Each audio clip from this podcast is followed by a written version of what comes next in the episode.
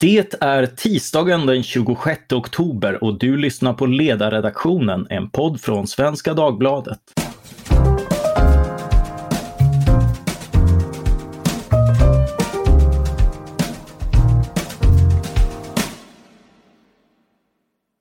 Jag heter Mattias Svensson och dagens ämne är handel med diktaturer.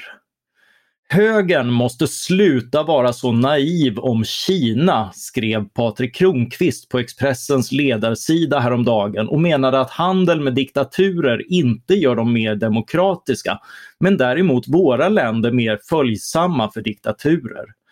Patrik är med oss idag, välkommen! Roligt att vara med.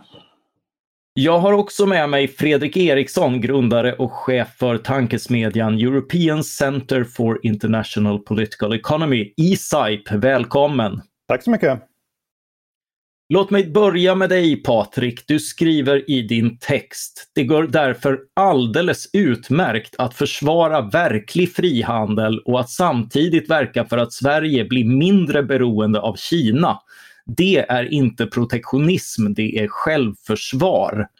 Och då undrar jag, hur ser denna goda cigarr ut i praktiken och på vilka sätt skiljer den sig från dagens ordning? Är det all handel med Kina och andra diktaturer som ska stoppas? Eller handlar det om volymer eller specifika sorters handel? Ja, tänk om det vore lika enkelt att skriva att utforma detaljerna i handelspolitik som det, vore att, eh, som det är att skriva ledarstick. Eh, eh, så det vore ju bra. Eh, jag tror det är viktigt att, att man ser Kina som ett särfall här. Eh, jag tycker inte att man ska stoppa all handel med diktaturer. Jag tror också att det är bra att vi fortsätter att handla med Kina. Eh, så jag förordar inte någon slags total handelsbojkott eller något demokratikrav i handel eller så. Eh, men Kina är ett särfall eftersom den regimen eh, inte bara utgör liksom ett hot mot sin egen befolkning. Den försöker också använda sin ekonomiska makt till att eh, diktera politiken även här i Sverige och Europa. Eh, ett exempel då är när den norska Nobelkommittén gav Nobelpriset till en kinesisk dissident så, så straffade man hela Norge ekonomiskt i åratal efter det. Eh, och en annan viktig poäng tycker jag är det här att den, den kinesiska regimen är totalitär. Den ger liksom ingen åtskillnad mellan stat och parti och företag. Så att de här företagen förväntas ju också uppfylla regimens mål. Det hade varit lättare om företagen hade haft strikt ekonomiska motiv för handeln. Men nu, nu ser vi med de här nedslagen på techföretagen att regimen kan tänka sig att förstöra ganska stora ekonomiska värden bara för att få sin vilja fram. Så att det viktiga tror jag är att man inte gör sig för beroende av Kina, alltså i allt för hög grad och att relationen inte är så asymmetrisk. Om man ser på vad vi tillåter kinesiska företag att göra här, om man jämför med vad Kina tillåter att svenska företag gör där, är det väldigt stor skillnad. Vi, här kan kinesiska företag köpa mediebolag eller köpa in sig i vårdbolag eller skolor och sådär. Eh, någonting liknande hade inte varit möjligt i, i Kina så att säga. Så att göra, kan börja med att göra den relationen mer jämställd tror jag. Om, om jag vänder mig till dig Fredrik, innan du får kommentera vad Patrik sagt här så tänkte jag börja på en lite annan bog. För Patrik skriver också i sin text eh, Västvärlden har därmed blivit mer som Kina. Hollywood vågar inte längre göra kritiska spelfilmer om landet. NBA-tränare håller tyst om förtrycket i Hongkong och teatrar portar kinesiska dissidenter från sina scener. I Sverige är det numera svårt för Taiwan att ens hitta en lokal för att fira sin nationaldag. Är det inte sån är inte sån anpasslighet ett uppenbart handelsrelaterat problem och vad anser du bör, bör göras för att undvika sådant? Nej, jag skulle inte främst kalla det ett handelsrelaterat problem. Jag tycker mer att det är ett moraliskt problem. Kanske är en problem med att vi har veka ryggradar som sitter i bolagsledningar på väldigt många bolag runt om i världen också och som ibland utan egentligen kommersiella motiv har en anpasslighet till den kinesiska, kinesiska regimen som är ganska svår att förstå. Och ibland så får du den här eh, mixen mellan å ena sidan tron på att du kan förlora marknadstillträde i Kina om, om du till exempel visar eh, Kina-kritiska eh, filmer på din plattform eller om du åtminstone har innehåll på något sätt som går emot det kinesiska kommunistpartiets idé om vad Kina är och vad den kinesiska historien är för någonting.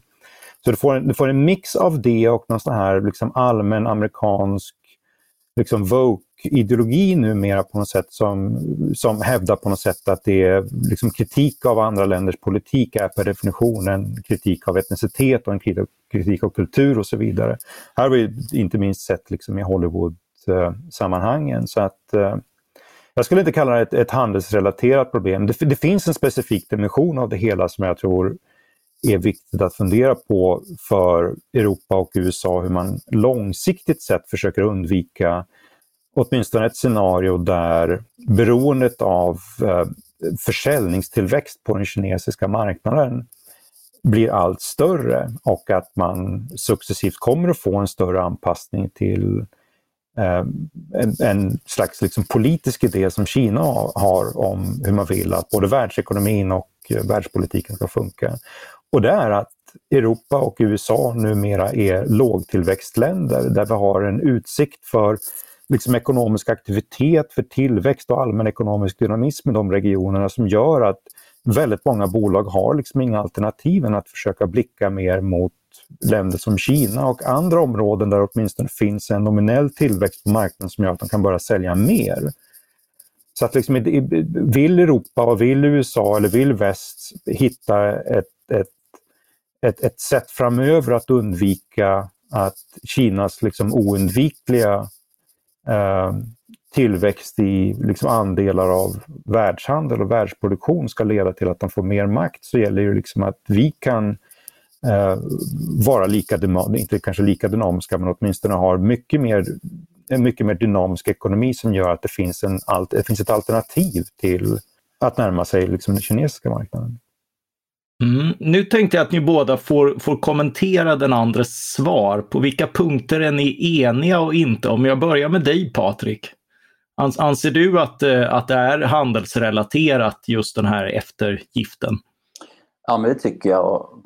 Om man ska ta oenigheten först där så tycker jag väl att, eh, att det inte bara handlar om, eh, om böjliga ryggrader och sådär utan att Kina hjälper till ganska mycket och också böja de här eh, ryggraderna. Vi kan ju se där hur det kan räcka med att en, en NBA-tränare är kritisk mot eh, hur man står ner på demokratin i Hongkong och så visas överhuvudtaget inte de matcherna längre i Kina. och så.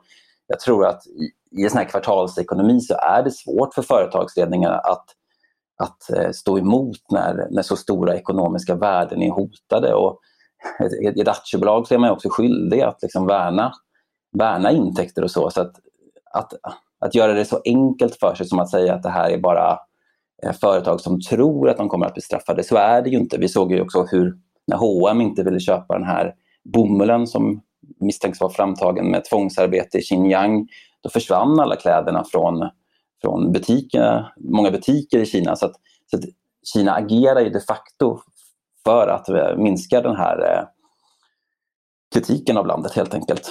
Eh, men sen kan jag absolut hålla med Fredrik om att det är viktigt att vi även får fart på vår ekonomi eh, eh, och så, för, som att motverka det här. Men, men jag tycker inte att det är så enkelt som att man ska uppmana företag att bara visa ryggrad för Kina. När Kina visar tänderna så kan det vara väldigt svårt att inte backa. Och Fredrik, samma, samma fråga till dig. Eh, delar du Patriks syn att Eh, att det behövs en eh, mer, mer reciprocitet i, i, regler och att eh, det kanske är önskvärt med eh, mindre handelsvolymer. Ja, jag tror att det åtminstone finns goda skäl att vara betydligt mer vaksam på speciella handelsrelationer som vi har med Kina. Um, alltså volymmässigt sett så um, blir det svårt att hantera frågan därför att volymerna inkluderar så kolossalt mycket handel och så mycket handel som överhuvudtaget är ganska okomplicerat därför att det berör inte frågeställningar som har med politiska regimer att göra. Eh, men det finns, det finns sådana, eh, sådan handel och, eh, och här, här krävs det liksom, tror jag, betydligt större vaksamhet och att man är mer snabb på att agera också från, från andra länder när, när de här frågorna dyker upp. Jag tror också att det finns andra skäl att fundera lite grann över hur man ska agera, eh, som har att göra med att Kina och kinesiska bolag har kommit att få en allt större andel av den totala världsmarknaden inom ganska många olika typer av, av eh, varor. Och kommer det då med en, en politik för industristöd, en politik för marknadsregleringar som gör att du får ganska grava prisdistorsioner eh, i, den här, i de här marknaden. Att det liksom är en konkurrens som sker på helt andra villkor än, än den fria konkurrensen. Och när det kombineras med att det har stora marknadsandelar för Kina så får du liksom en global prisdiskussion. Uh, eh, säga priserna som liksom, konkurrensprocessen som sker i Europa inom vissa av de här produkterna blir snedvriden.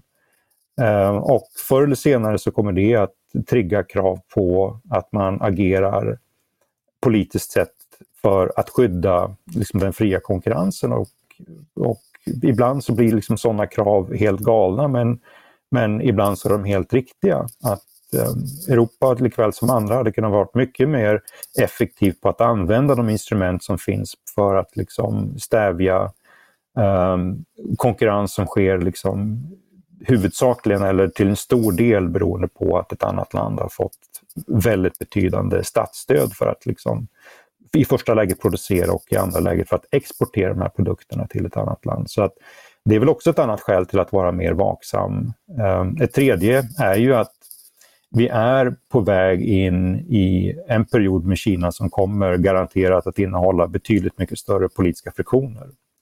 Och där Eh, den säkerhetspolitiska dimensionen av handeln oundvikligen kommer att behöva bli mycket större.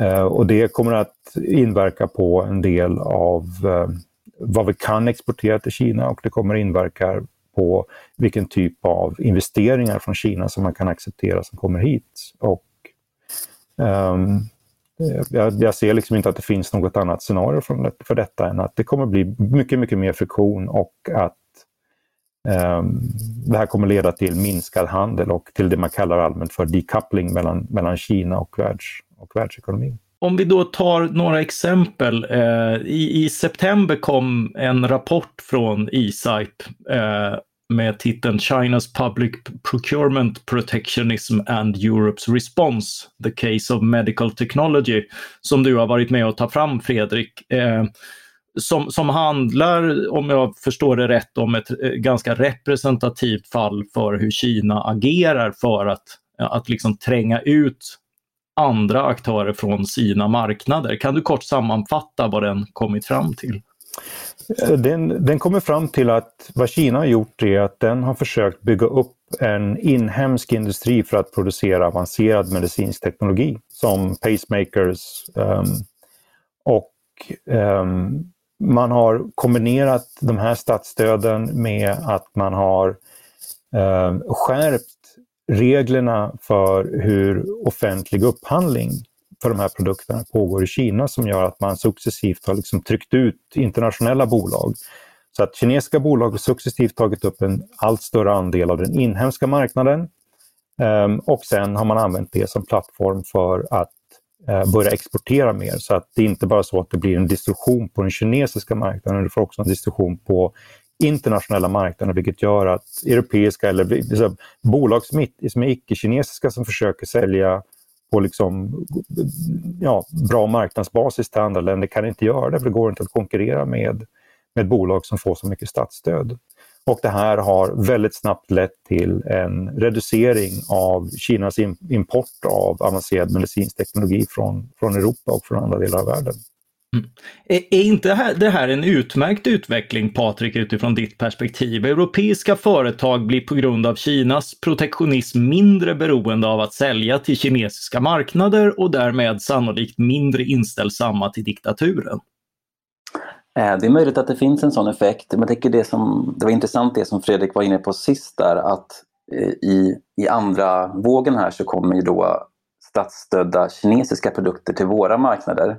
Så att effekten av det kan ju i förlängningen bli att, att vi blir mer beroende av kinesisk medicinsk teknik i, i Europa och i väst om vi ska hålla fast vid den här eh, tanken på frihandel i det läget. Eh, och vi har ju sett också hur Kina då eh, under pandemin använde medicinsk teknik för att eh, eh, som politiskt påtryckningsmedel också till tillgången till det. Så att, eh, effekten kan nog bli eh, möjligen att företagen blir mindre inställsamma men att å andra sidan politikerna blir mer inställsamma till diktaturen.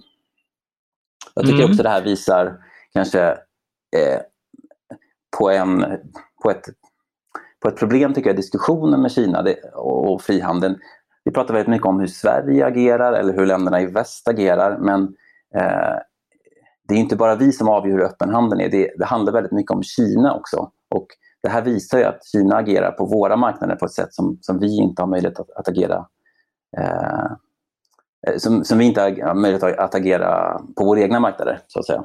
Och det här är ju liksom väldigt klart från den kinesiska regimen också. Jag menar, det är ju liksom är, inte bara i den senaste femårsplanen och eh, i de här liksom allmänna strategierna man har lagt ut nu för så kallad dual circulation policy eh, och så vidare så är det ju en medveten strategi om att Kina kommer att göra sig mindre beroende av omvärlden eh, för att försöka rida på det faktum att man har hög efterfrågetillväxt i landet. Det kommer att bli en snabb tillväxt inom inhemska tjänster och där vill man positionera kinesiska bolag och det kommer att komma till kostnad att inte bara att utländska bolag inte får samma tillgång till den här marknaden utan också att kinesiska bolag kommer att mötas av, av hinder från andra bolag på grund av att Kina inte erbjuder eh, rimlig liksom, konkurrens eh, på den kinesiska marknaden. Så det är en medveten strategi från Kinas ledning man ska successivt liksom, eh, minska sin, eh, sitt beroende av handel med omvärlden. Mm. Men om, om man tänker på det här med eh, medicinsk utrustning. Vi har ju också under pandemin så ökade Sverige liksom övriga EU importen från Kina markant, inte minst av munskydd och annan skyddsutrustning. Eh, och den, den kom eh, billigt och smidigt därifrån i stora sätt. Det var, var vissa kvalitetsproblem, men som jag förstår det generellt sett eh, så, så, så fyllde det ett, ett tomrum Borde vi ha avstått från sån import och, och, vad hade i så fall varit alternativet? Eller är det ett typiskt exempel på, på en enkel teknologi som inte ställer till det speciellt mycket? Alltså mitt i en brinnande pandemi så tycker jag det är klart att man ska beställa vad man kan. Eh, och handel kan ju ha både liksom, positiva och negativa effekter. Eh, men jag tror jag vill återkomma till den här poängen om att det handlar om att inte göra sig alltför ensidigt beroende av Kina. Alltså man kan tänka sig att i, i upphandlingar kräva att produktionen av det här ska ske på, i flera länder eller kanske i fler, av flera kontinenter för att inte vara beroende av en enda plats. Eh, eh, så att eh, man, kan, man kan tänka sig att de betalar lite mer för att ha lite större leveranssäkerhet.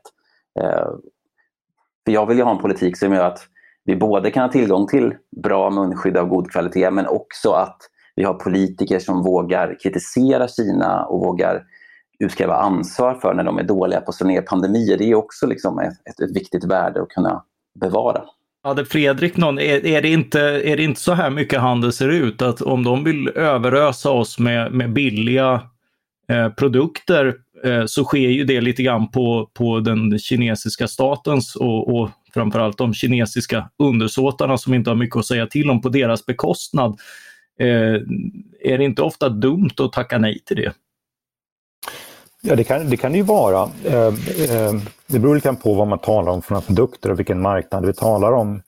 Eh, I det här fallet så med munskydd och eh, eh, handsprit och liksom plasthandskar och sådana saker som blev akut under några månader så eh, var det ju liksom huvudsakligen produktion som Eh, så den, den, är ganska okomplicerad från ett handelsperspektiv och ett politiskt perspektiv. Sen så fanns det givetvis ambitioner från den kinesiska staten att man kunde köpa lojaliteter eh, genom detta och man var ganska duktiga på också att utnyttja eh, problem som fanns i Europa mellan länder eh, för att kunna hantera det här på ett rimligt sätt. Så att Kina blev liksom alternativet eller lösningen på ett problem som handlade om att fransmän eller tyskar inte ville släppa från sig produkter från sina lager till andra europeiska länder som var, som var planerade och så. Men, men överlag, jag menar, om vi ska sätta det här liksom i perspektiv, nu är det så EU-kommissionen gjorde ju ganska nyligen en, man gjorde en undersökning som handlade om hur det strategiska beroendet av olika produkter ser ut. Eh, som var en del av eh, eh förslag på en ny industripolitik som kom här i våras. Och man tittar igenom 5000 olika varor och konstaterar att i ungefär 34 stycken av de varorna som det finns strategiska beroenden som blir problematiska. Nästan alla de varorna är råvaror, det vill säga produkter som vi, som vi importerar från Kina som det inte finns särskilt många andra i världen som kan leverera dem. Vissa, vissa typer av mineraler som vi använder för mobiltelefoner. Ehm, um, det finns också en del eh, aktiva eh, kemiska ingredienser för läkemedelsproduktion där, där Kina har en ganska stor volym. Men det är 34 produkter av 5000 så att, så att problemet måste ju sättas liksom i det perspektivet om vi, om vi talar om det från, eh, från ett europeiskt beroendeproblem. Och då, då gäller ju liksom också här att, att fundera lite mer strategiskt då hur du hur kan du avväpna ett sånt här strategiskt beroende? Hur kan du diversifiera din import? Ja, det man kanske inte ska göra är då vad EU-kommissionen föreslår, att man ska gå fram med en, en räcka eh, politiska eh, protektionistiska förslag mot de alternativa eh, länderna som finns som kan exportera de här produkterna. Vi har liksom i Algeriet, finns i Turkiet, eh, som alternativ eh, alternativt utbud istället för att importera från Kina. Men då möter, möts de här då av en annan slags europeisk politik som gör det svårt att, att eh, få till stånd en diversifiering av, av, eh, av vår import eller av all, allmänt utbud av de produkterna som vi behöver. Så att vad, vad det pekar på är egentligen inte så mycket av att vi sitter av ett handelsberoende av Kina som är gigantiskt stort, utan, utan vad det pekar på är väl behov av att försöka liksom avväpna oss på ett, ett antal vissa strategiska produkter men det kommer att ske genom att vi blir bättre på att handla med andra länder istället för med Kina. Hur ser du på den? Eh, hur, hur, pass beroende av Kina är, är vi, Patrik? Delar du den här analysen eller, eller är du mer bekymrad? Jag skulle säga att jag, jag har inga ex, exakta siffror på exakt hur beroendet ser ut. Men, jag, med del, men eh, lösningen att försöka diversifiera inköpen är, ligger väldigt mycket i linje med vad jag tror också skulle, skulle vara bra. Och Det gäller inte minst med råvaror. Man ser också hur Kina också försöker eh, förskansa sig kontroll också över råvaror även i andra länder, i, nere i Afrika och så vidare. Så att jag tror att det, Europa och väst behöver vara aktiva också för att, precis som Fredrik är inne på, hitta andra leverantörer till det här. För att Eh, Eh, jag tror, jag tror inte Kina kommer tveka att använda kontrollen över den typen av sällsynta mineraler och kan vara för att, eh, ja, för att utverka även andra eftergifter av länder. Eh, Sverige sitter på många av de här mineralerna så det gäller ju att vi öppnar gruvor också. Om vi går från exempel till kärnan i, i den här debatten som har uppstått lite grann. Hur väl stämmer tesen att friare handelsutbyte är gynnsamt för demokrati? Om jag börjar med dig Patrik. Generellt tror jag att det är positivt med liksom, mer kontakt över gränserna och så. Eh, sen återigen tror jag att man får se Kina lite som ett särfall där. Alltså, den mekaniken som har varit i väst har ju handlat mycket om att handel och privategendom har liksom gett upphov till eh, ett oberoende rättsväsende som, som medlar i tvister och så. Så har det ju inte alls blivit i Kina.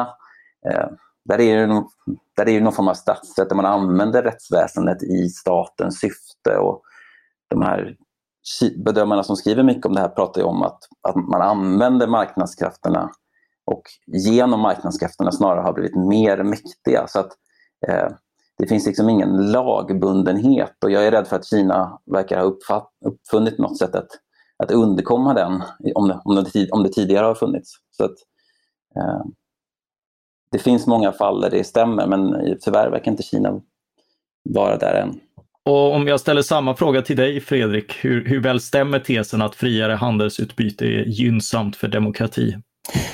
Ja, alltså jag, tror, jag tror att det finns många gynnsamma saker som kommer med handel. Eh, och det kommer handla allmänt om, om öppenhet, om att få access till annan kunskap, till andra uppfattningar, till andra åsikter. Eh, och tar vi liksom ett längre historiskt perspektiv på det hela så finns ju liksom ett starkt samband där som också gäller med demokrati. Eh, nu talar vi om en situation i Kina som har kommit att accelerera väldigt mycket under eh, de senaste åtta åren med, med president Xi. Eh, men historien tar inte slut idag utan, utan det är fortfarande liksom en öppen fråga var Kina kommer att gå de närmaste 50, 60, 100 åren. Och det är väl ett sådant långsiktigt perspektiv vi ska också ha på frågan om, om öppenhet från vår sida och handel, om det bidrar till att förbättra kvaliteten på institutionerna om det inte gör det. Och där är ju fortsatt så, jag menar, om jag jämför Kina idag med det Kina som jag mötte när jag var där första gången 1992 så är det liksom en gigantisk skillnad. Så Kina är ett betydligt öppet, mer öppet samhälle idag, betydligt bättre samhälle idag. Där eh, många av de institutionerna funkar avsevärt bättre eh, än vad de har gjort tidigare. Eh, det betyder ju inte att man ska att man behöver vara optimistisk eller att man inte ska vara orolig över den utveckling som finns just nu. Jag tror att man ska vara orolig och det kommer att kräva liksom en hårdare respons från Europa och USA för att kunna hantera det. Men det betyder inte att vi här och nu på något sätt ska ge upp idén på något sätt att öppenhet från vår sida också långsiktigt sett kommer att bidra till eh, en bättre politisk situation i, eh, i Asien. Mm. Jag, jag, tänker, jag, är ju en varm vän av att skilja stat från ekonomi och, och, tänker att handel med diktaturer är ett viktigt exempel på detta. Eh, det kan vara bra av ekonomiska och av andra skäl som ni båda har varit inne på att handla med exempelvis Kina. Eh, men då blir det också viktigt att företag med sådana intressen som exempelvis Ericsson inte kan påverka politiken gentemot Kina. Att, att företag få ta hela den ekonomiska risk som följer av att verka i och sälja till en diktatur.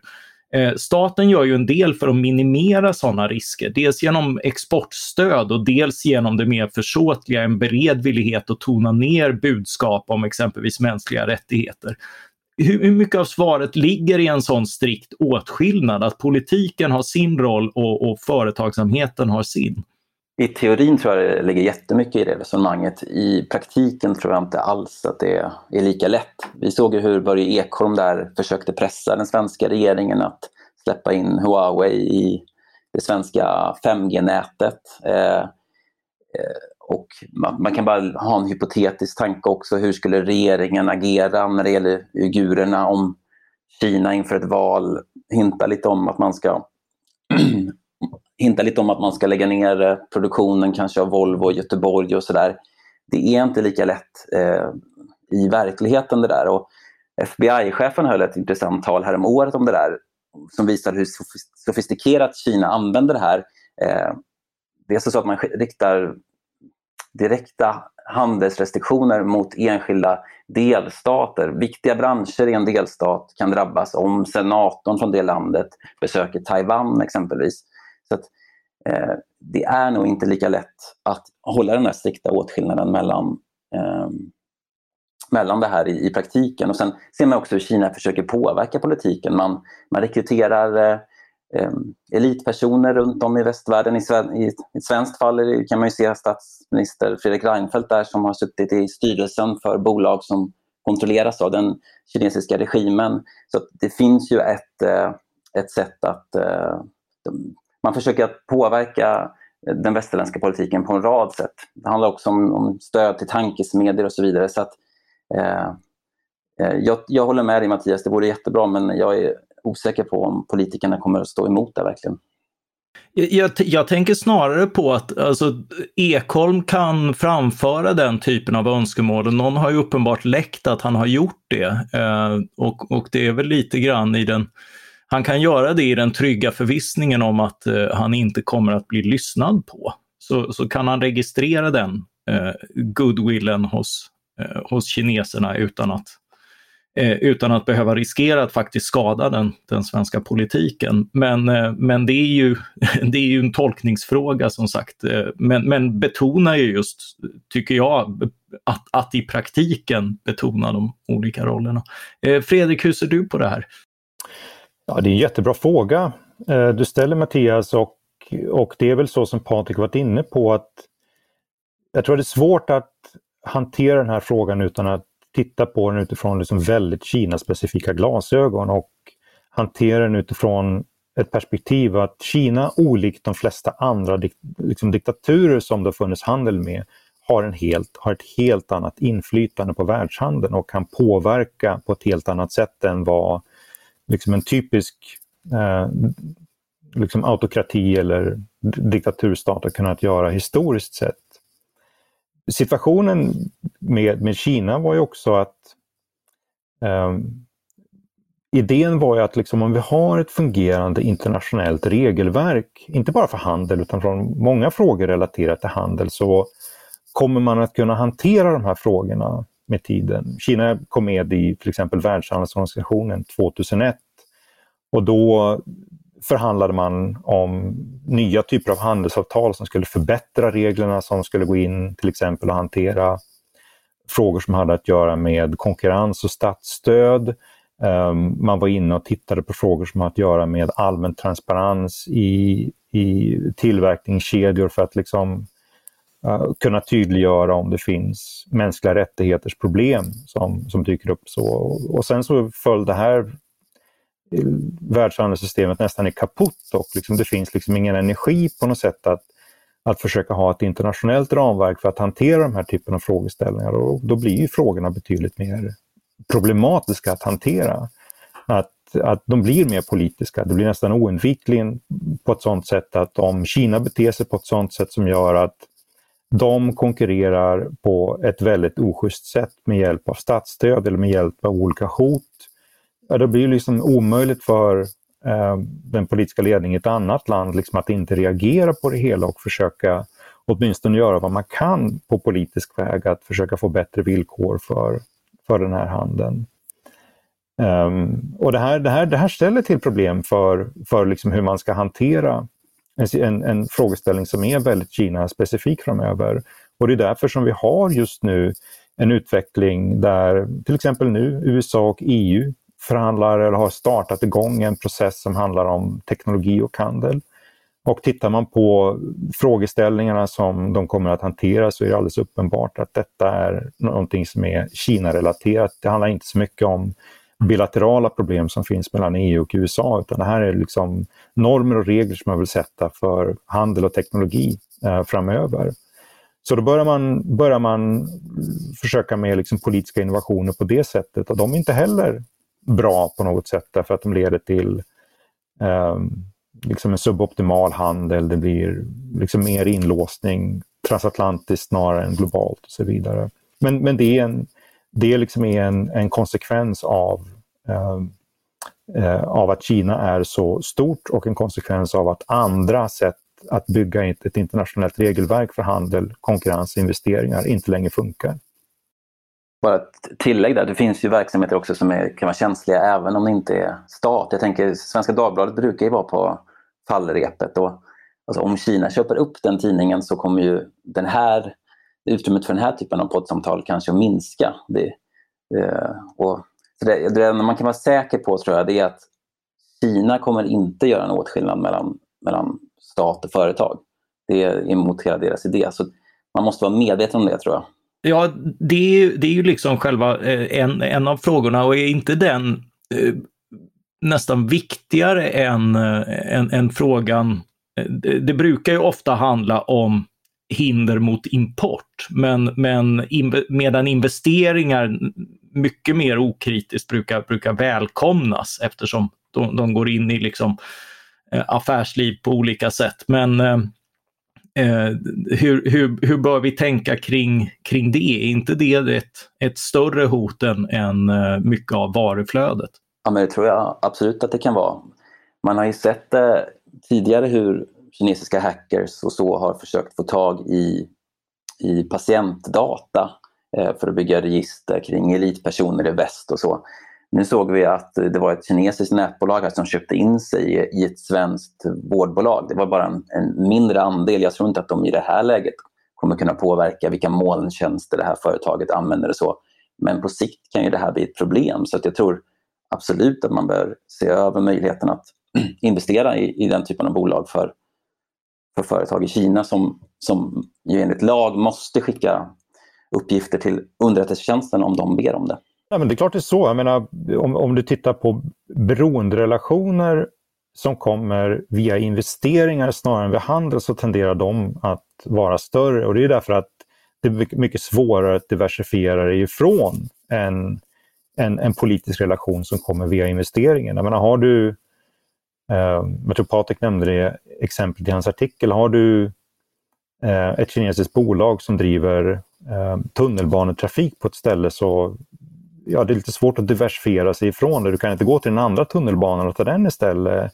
Utan då får, då får du åtminstone just nu ett, ett, ett betydligt större beroende av, av, av just den ekonomiska transaktionen jämfört med handel.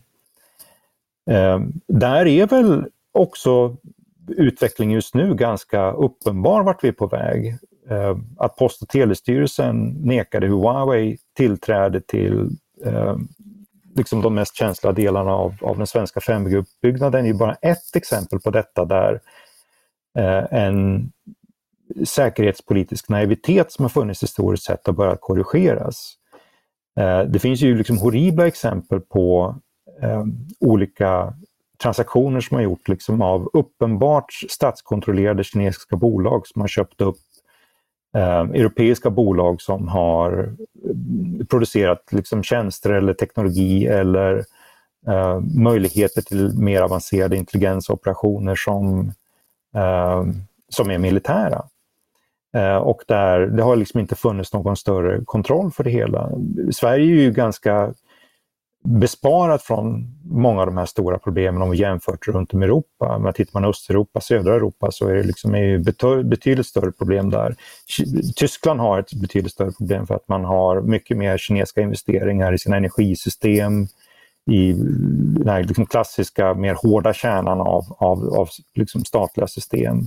Man har mindre flexibilitet att kunna hantera eventuella politiska problem som Eh, Eh, kommer från kinesisk involvering i energisystemen jämfört med om det är, liksom Kina köper någonting annat. Men om Kina skulle köpa Svenska Dagbladet så skulle väl inte det påverka svensk opinion särskilt mycket. Det skulle påverka Svenska Dagbladet men jag har svårt att tänka mig att det inte också skulle leda till en betydligt större Kina-kritisk bevakning från andra tidningar. Så, att, um, så det, det, är väl ett mindre problem därför att det finns alternativa finns liksom konkurrens och det finns alternativ, ett alternativt utbud. Men i många av de här investeringarna så gör inte det. Så att, eh, att vara mer säkerhetspolitiskt vaksam på investeringar i energisystem, i eh, hamnar, i allmän infrastruktur, det tror jag är definitivt helt rätt. Eh, om vi avslutningsvis vänder på, eh, på den här frågan om, om handel med diktatur. Vilka, vilka vinster för militär säkerhet och demokrati kan vinnas genom generellt minskad handel med diktaturer och har vi sett några sådana exempel? Jag förordar inte generellt minskad handel med diktaturer. Eh, men jag tror ju det vi ser med Kina nu visar ju att om vi, som Fredrik säger, kan minska investeringarna från kinesiskt håll i Europa och i väst så kan det vara positivt för demokratin, åtminstone hos oss. Men, men det är inte säkert att det är lika positivt i Kina, men däremot så har vi större möjligheter att försvara vårt, eh, vår demokrati här och vår möjlighet att agera friare i utrikespolitiken. Men men som sagt, jag tror inte att det går att ha en generell regel om att vi ska handla mindre med diktaturer utan att det är Kina som i kraft av sin storlek och sin beredvillighet att använda den aggressivt eh, är problemet här.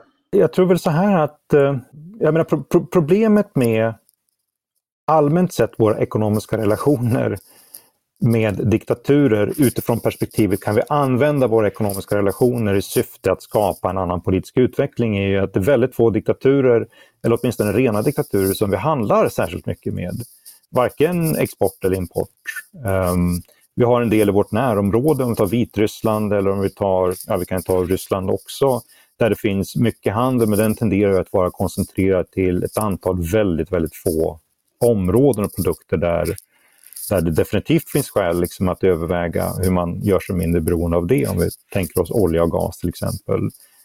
Um, med Vitryssland så är det liksom oftast skog eller trä, trä alltså uh, råvaran trä helt enkelt som är, som är stort.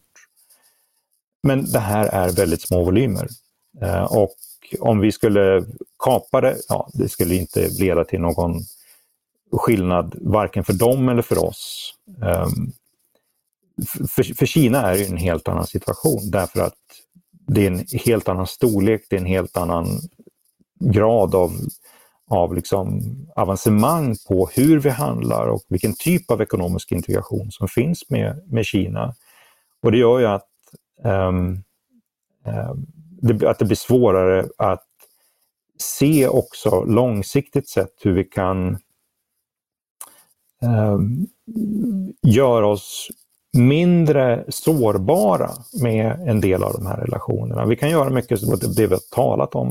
Ehm, men det är också samtidigt så att Kina kommer att vara en, en, stor producent av ny kunskap, av ny teknologi, av nya innovationer. Och det kommer vi att vilja ha tillgång till. Ehm, de kommer att vara stora på olika typer av marknader där vi också vill vara och konkurrera. Ehm, och, och just det här att du får en auktoritär stat som inte bara är liksom en klassisk råvaruexportör utan, utan att de har, ligger liksom i, ibland i fronten på hur den teknologiska utvecklingen sker, gör frågan betydligt mer bekymmersam att hantera liksom på ett handelspolitiskt sätt. Och det gör ju att, att min, min slutsats är ju att, att vi ska definitivt vara mer aktiva när det kommer till att hantera investeringssårbarheter och när det kommer till att, att konkurrens ska ske på, eh, på marknadsmässiga villkor. Men vi kommer inte att kunna komma runt frågan om Kinas inflytande här i Sverige eller Europa om vi inte också skapar en betydligt större dynamisk ekonomi som genererar mer tillväxt, mer innovation och som gör det betydligt mindre intressant att vara, att vara uppmärksam på vad som händer i den kinesiska ekonomin.